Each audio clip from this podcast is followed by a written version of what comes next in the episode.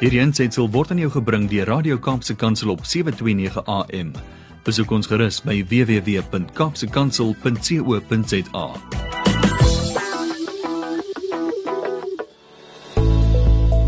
Into Me See a place where we learn about deep connection with yourself, those close to you, and, with God. In our program, we deal with reality, restoration, and redemption in the face of addiction.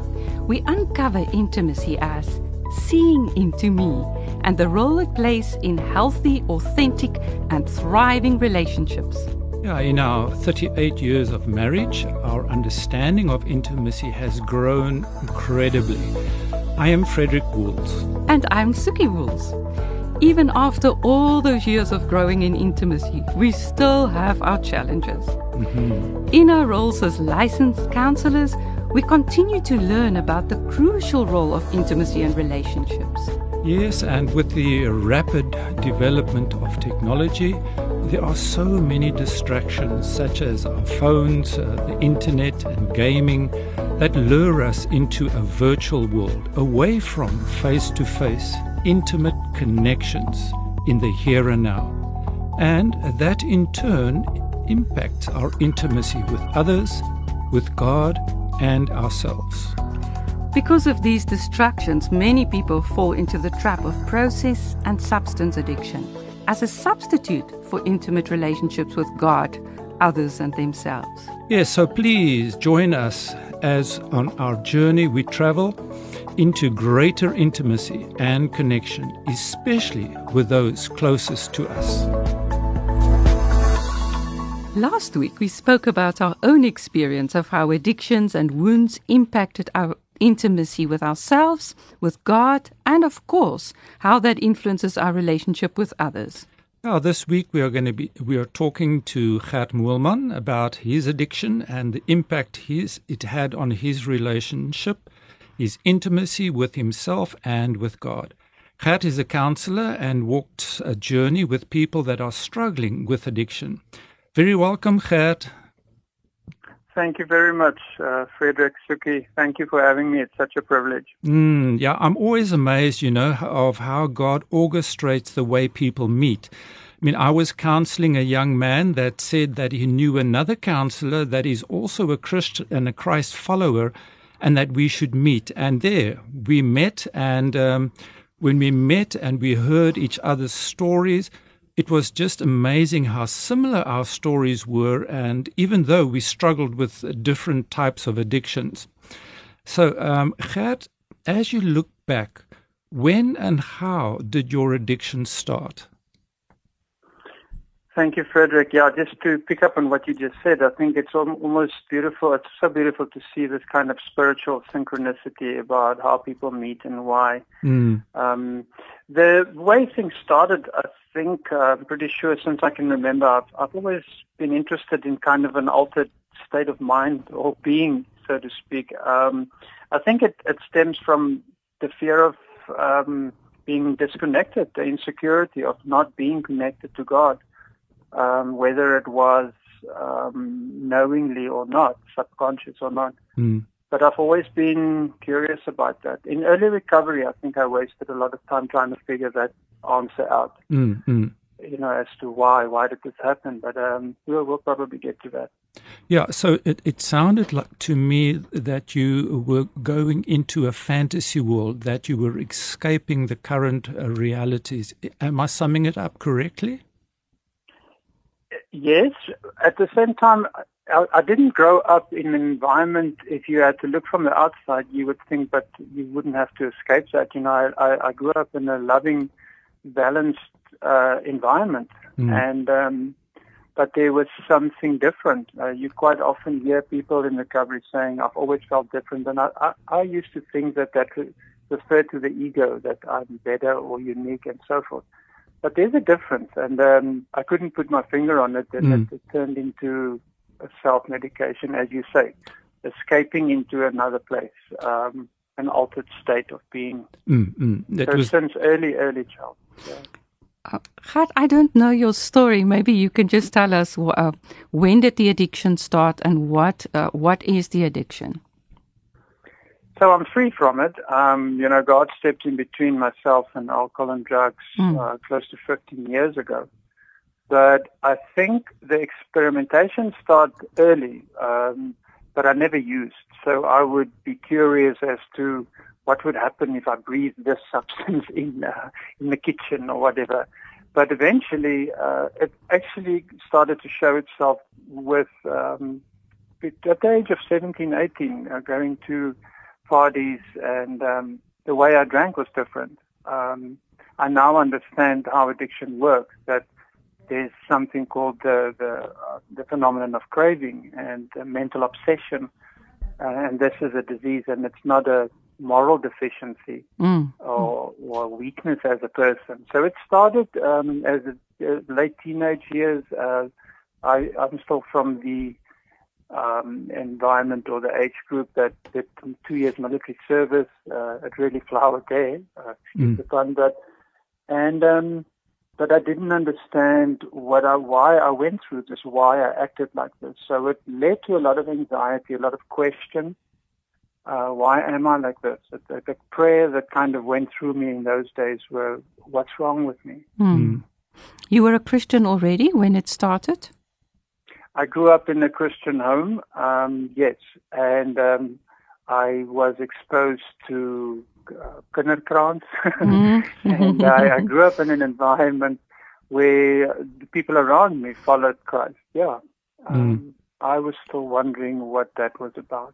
And how long were you in the addiction before you started realizing um, it was taking hold of you? That's a good question. I would say um, in the beginning it looked like everybody else, and I would say it to myself it became clear within five years or so, right through my denial, that I could actually start wondering about uh, why why am I acting like this? This is different. Mm, mm, But it then still carried on for uh, 15 more years with that knowledge. Mm. So one of the things that I've learned is that self-knowledge does not make a difference in my approach to my problem. Can you explain what you mean by that?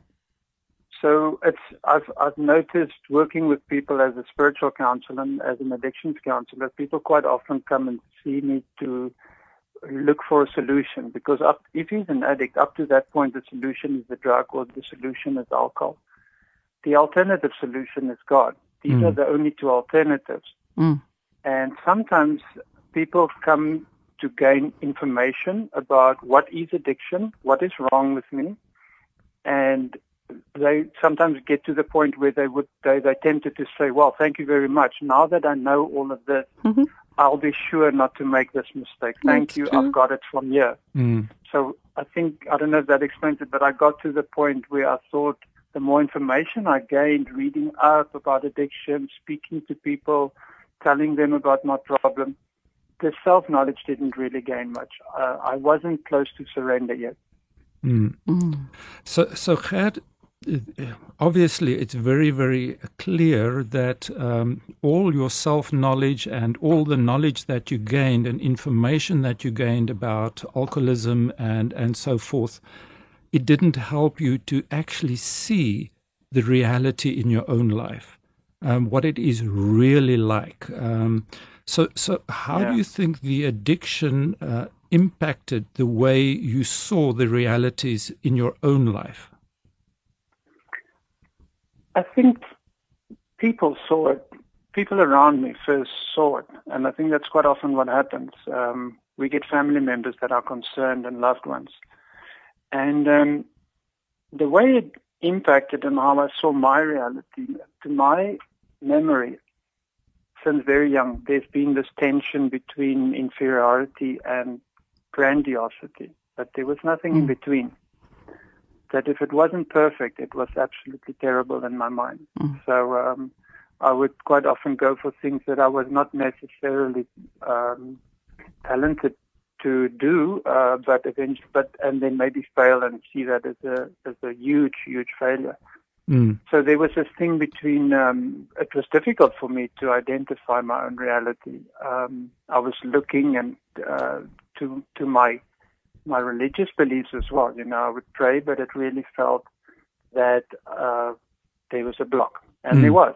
I now find out in recovery what was, you know, what was in between God and myself. And I belong to a, a 12-step program which helps me identify that and remove these character defects. Um, So yes, it was very unclear. Reality, I was trying to, escape reality. I wasn't trying to figure it out. Mm, exactly.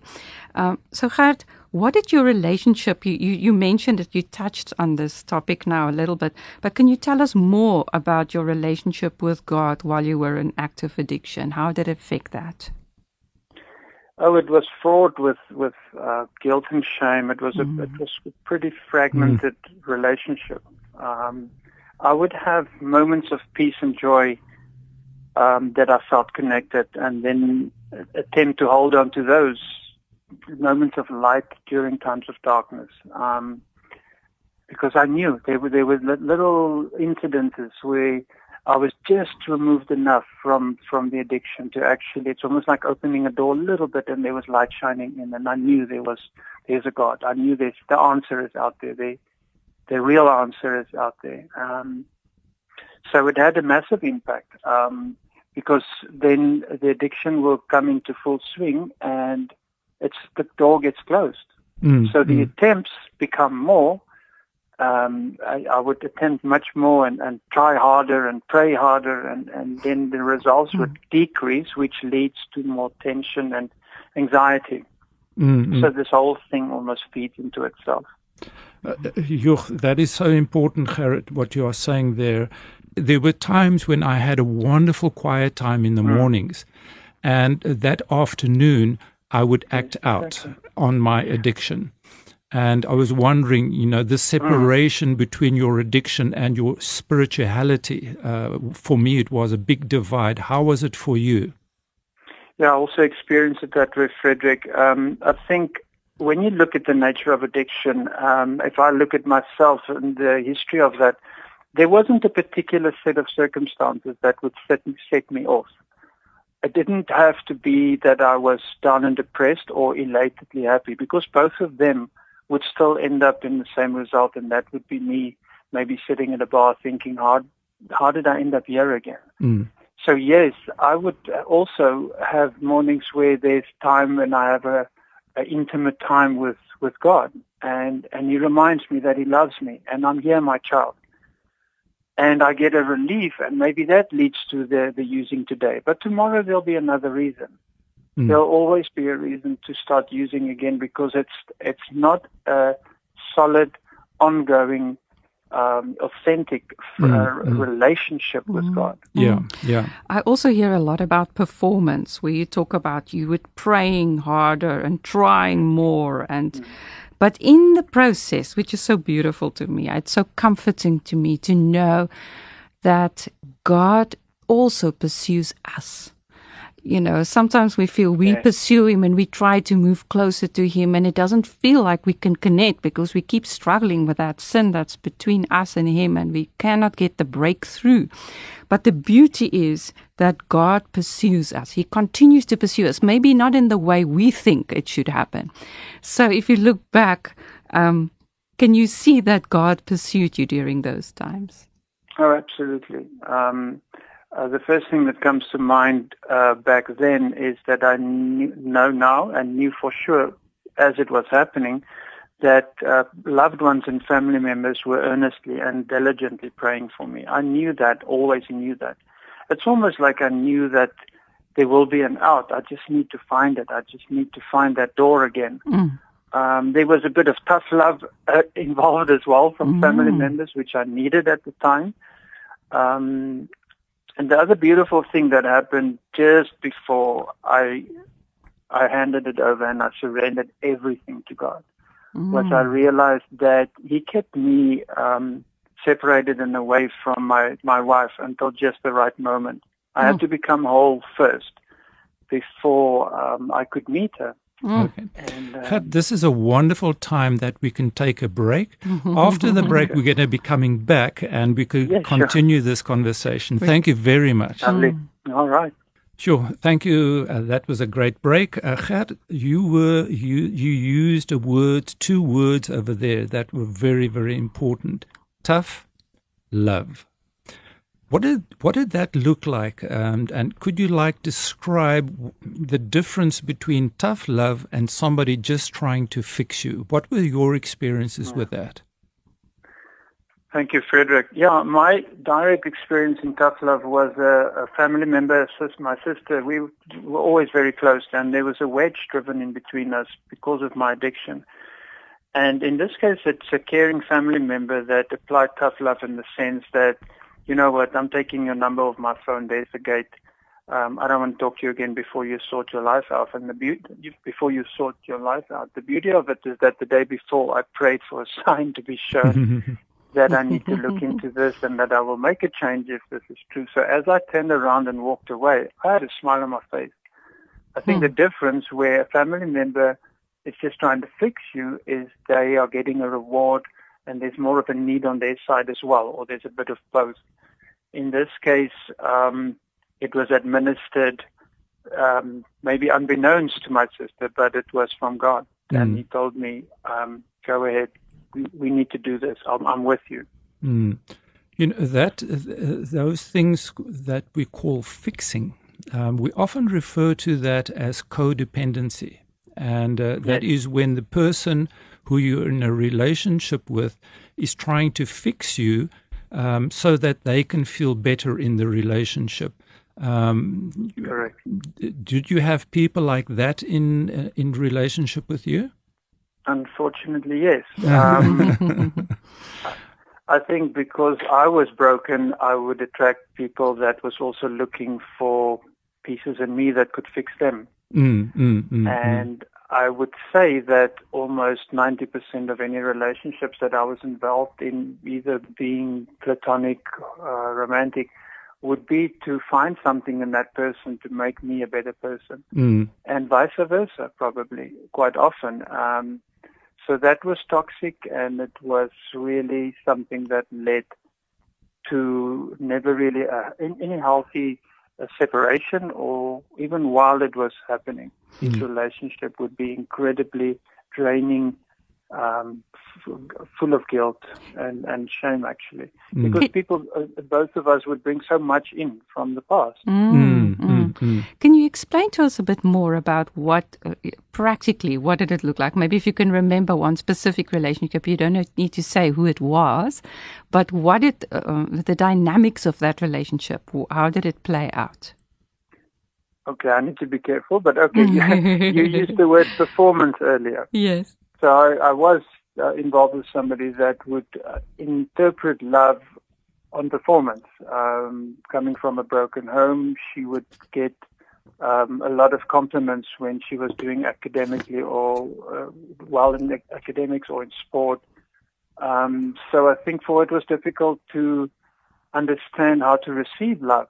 Uh, that that love was more peace driven than performance driven. Mm. So if, if I struggle to to know how to receive it, it's also for me difficult to give love. So right. the way that she then gave love to me would be if the, if I do things around the house, or she ended up doing never sitting still, uh, mm. doing little tasks and mm-hmm. running around and so on. So you, it's heartbreaking for both parties in that case. Absolutely. You mentioned something um, that I think is really apt about um, the dynamics in the relationship, and that broken people attract broken people. And so, in my role as a counselor, I often work with partners of addicts because that was my role. Um, you know, that was what I had grown up in, with Frederik being an addict, addict and my mom um, was also uh, in a relationship where my dad was an alcoholic, and she kind of helped him. So yeah. I'm very kind when I speak about codependency because I hmm. understand how hard it is and how subtle it is yeah. and how right it seems to be. Um, even for me, when I really started following Jesus with my whole heart, it strengthened my codependent beliefs because I thought I had to help this person. Um, and that's how I grew up. I had seen it being played out in front of my eyes. And I thought it was my responsibility as a Christian, um, as a loving wife, to help my husband with this addiction. What would you say about this? Oh, it sounds very familiar. You then become the rescuer. Exactly. Um, the problem is, I don't think we see that we're now stepping into God's position. Yeah, we're starting to play God. Um, so true. you know, I'm gonna, I'm gonna do this. I'm gonna fix this person. Um, Mm. I, I remember my, my, I'm, I'm now married, and we'll probably get to that later. But my, my relationship really strengthened when I stopped focusing on how can I help and how can I contribute and uh, am I enough?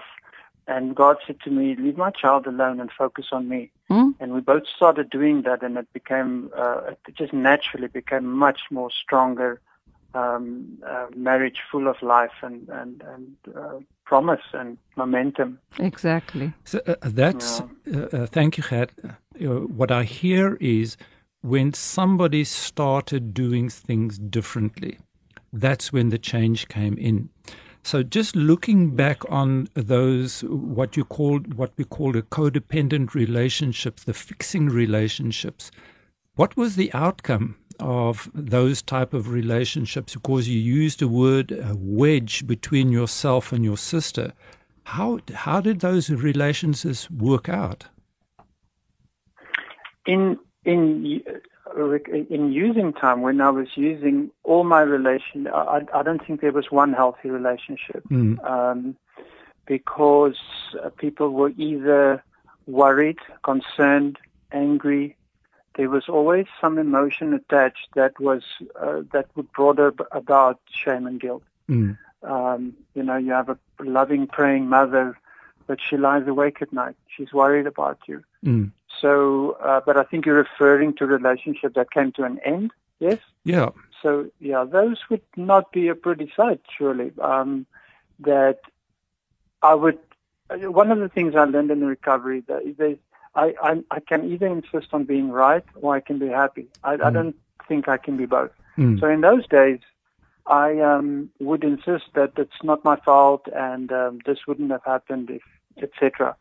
Where now I realize that there's so much more leeway if I don't have, if I'm not set in my ways. If I don't have a way, Mm. things uh, and and and I led, and my way is the way that's being led by God, and He shows the light. Mm.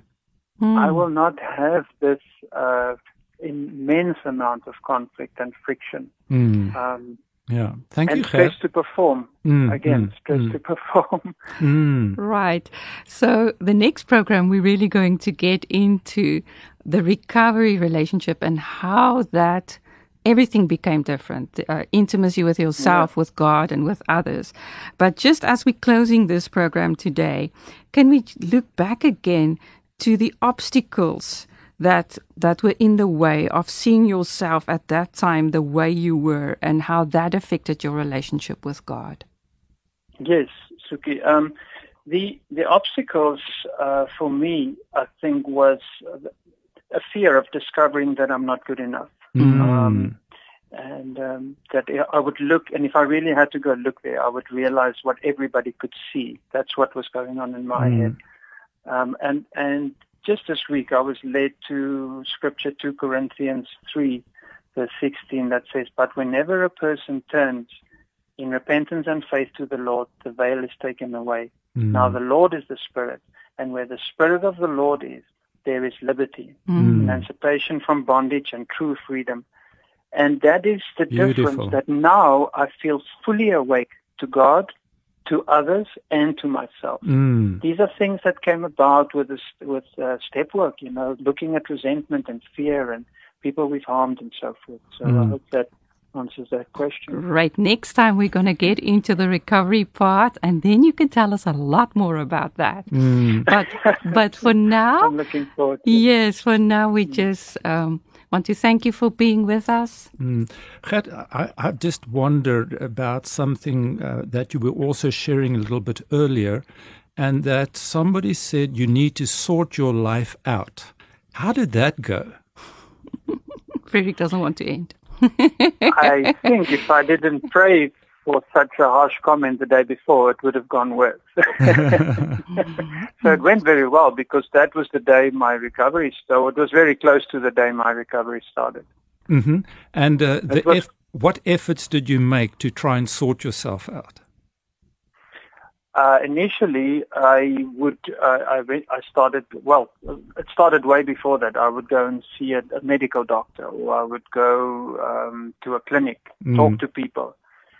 But people just affirmed what I already knew. People affirmed that I had a problem, and I went there with a problem, and I wanted to know what to do. So the people I spoke to were trained to identify what was what was amiss, I think, or what was wrong. Mm. So um, efforts from my side was driven eventually by alcohol and drugs, and these things, those, those things were my solution. They were mm. not. People from the outside would look at it and say that's the problem, but that was my solution. Hmm. Um, mm, mm, and God hmm. is now the solution. There's only hmm. the two options. So eventually, I became desperate enough to, and I, I suppose we'll talk about that next week, to to really surrender 100% mm. and um, put it all on the table, so to speak. Okay, as we but it wasn't, yeah, sorry. I was just going to say it wasn't really my doing. It, it was uh, a road that I had to get to where, where God could step in between me and this uh, problem. Okay, as we conclude now this time, really get it right to finish off, um, I want to ask you anyone that's listening right now, who is an addict and is struggling um, to stop, to, to do the right thing, what, what would you say to that person? Um, maybe feeling God is speaking to you, what would mm. you hmm. say to that person? I think practically people need to realize they're not alone. You don't, you, you are not alone. You don't have to go through this alone. There are places to contact. There are people to contact, and I, am sure this is not a place to advertise anything, but we know that there are certain recovery programs that one can reach out to. Mm. Um, there are lots of people like us that work in the field, and uh, just go speak to someone. Go speak to your minister. Go speak to somebody at church. They will put you in touch. Go speak to a social worker. Just bust the secret. If you sit mm. with the secret, it festers and it gains power. And once you open your mouth, the enemy's uh, uh, efforts are being weakened immediately, and you step mm. into the light with lots of other people, loving people that care about you. Amen. There is help. There is help, yes. and uh, lots and lots of help. And we know that in ourselves, in our own power, we are helpless. But with God, we can do all things and we can do all the right things that He has prepared for us. So, Amen. next week we will continue chatting. And listeners, um, um, you may be having some questions or some comments Please continue to send your comments and uh, questions and remarks to Frederik Soekie at capepulpit.co.za. Thank you very much. Bye. We'd love to hear from you. Please send your questions to Frederik Soekie at capepulpit.co.za. Frederik Soekie, one word, F R E D E R I K S O E K I E at capepulpit.co.za. Let's connect next week.